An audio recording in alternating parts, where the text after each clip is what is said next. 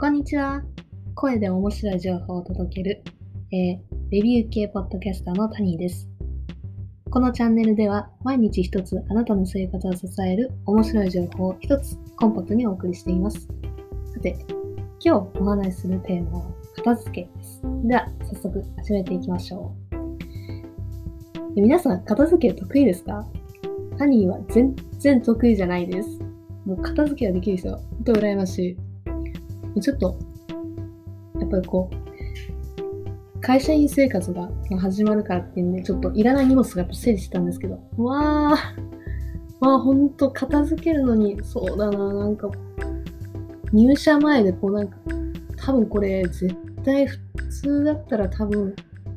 2時間とかあと1日で終わるんだろうなということを結構単には1週間とか2週間とか結構かけて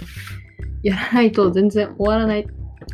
終わらないタイプで、こうなんかもういつもサクサクサクサク本当に1時間ぐらいなんか片付けられちゃう人が本当羨ましいなってやっぱ思う時は結構あります。で、まあその片付けなんですけど、まあ、ちょっと今回すごくいい本を、いいブックレビュー、いい本があったなっていうふうに見つけて、まあ、ちょっと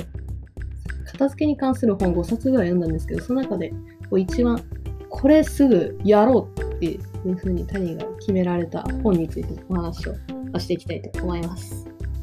で、この、えー、ブックレビューを、ま、聞くことによって、あなたの、まあ、今あなたがどういう状態なのかっていうのがわかるし、この状態っていうのは部屋っていう意味だけじゃなくて、自分のメンタルの状態。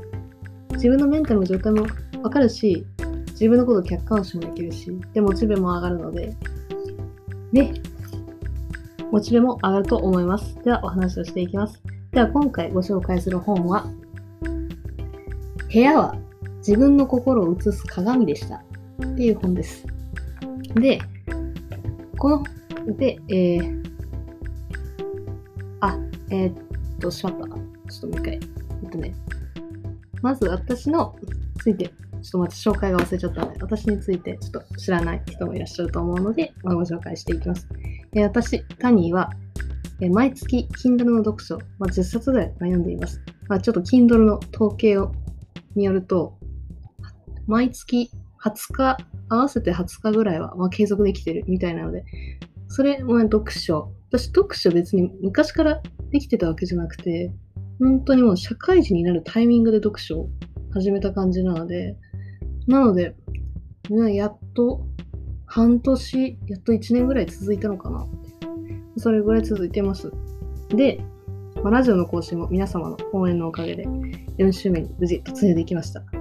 で、ノートも無事突入、4週目に突入できました。まあ、皆さんのおかげです。ありがとうございます。で、で、これからちょっとオンエアを発信していきたいと思います。で、このオンエアのポイント1としては、まず、部屋にはあなたの、まあ、心なんだろう、あなたのメンタルの状態が、ま、現れる。っていうこと。で、で、それ、この本では、ま、漫画形式、漫画と、ま、文章。で、ま、ちょっと、これ登場してくる人とキャラクターが全員、ま、女性なので、主にちょっと女性向けの本にはなってしまうんですけれども、ま、主にちょっとこの本のすごいいいところは、単に部屋の、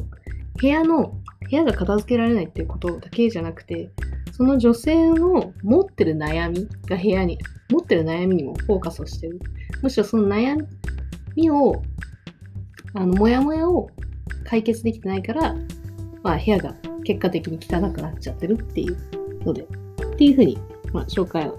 されてるんですね。で、で、二つ目が、えー、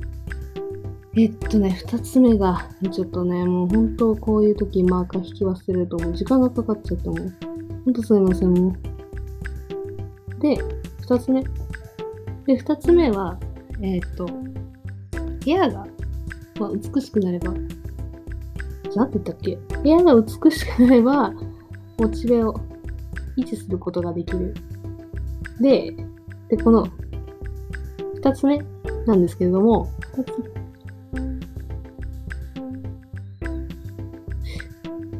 あ、ごめんなさい。えっとね、客観視できる。自分のこと客観視できる。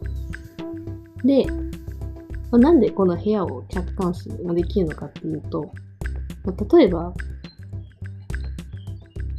これあの私がドンピシャで当てはまったので、まあちょっと話したいなと思うのが、ある人の悩みで、この出てきたケースの中では、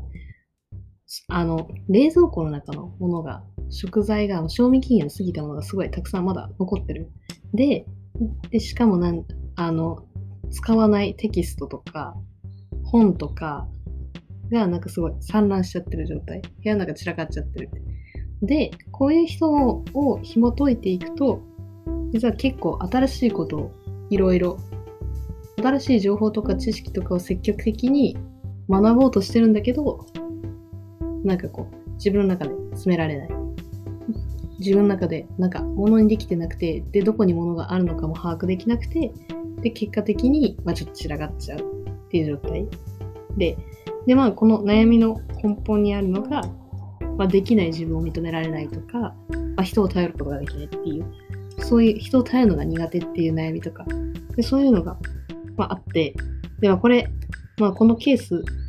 私、ドンピシャで当てはまってたので、まあ、ちょっと、このケースを合わせて言う、話させていただくと、なので、まあ、結構自分の散らかってる部屋とかを見ると、自分が今どういう状況に置かれてるのかっていうのを客観視ができるんですね。だから、こう、なんだろう。やばちょっとまとまらなくなっちゃった。ちょっと、だんだんだんだんまとまりがなくなってきちゃったけど、まあ、とにかく、こんな感じで自分のことを客観視すれば、本当は自分がどういう、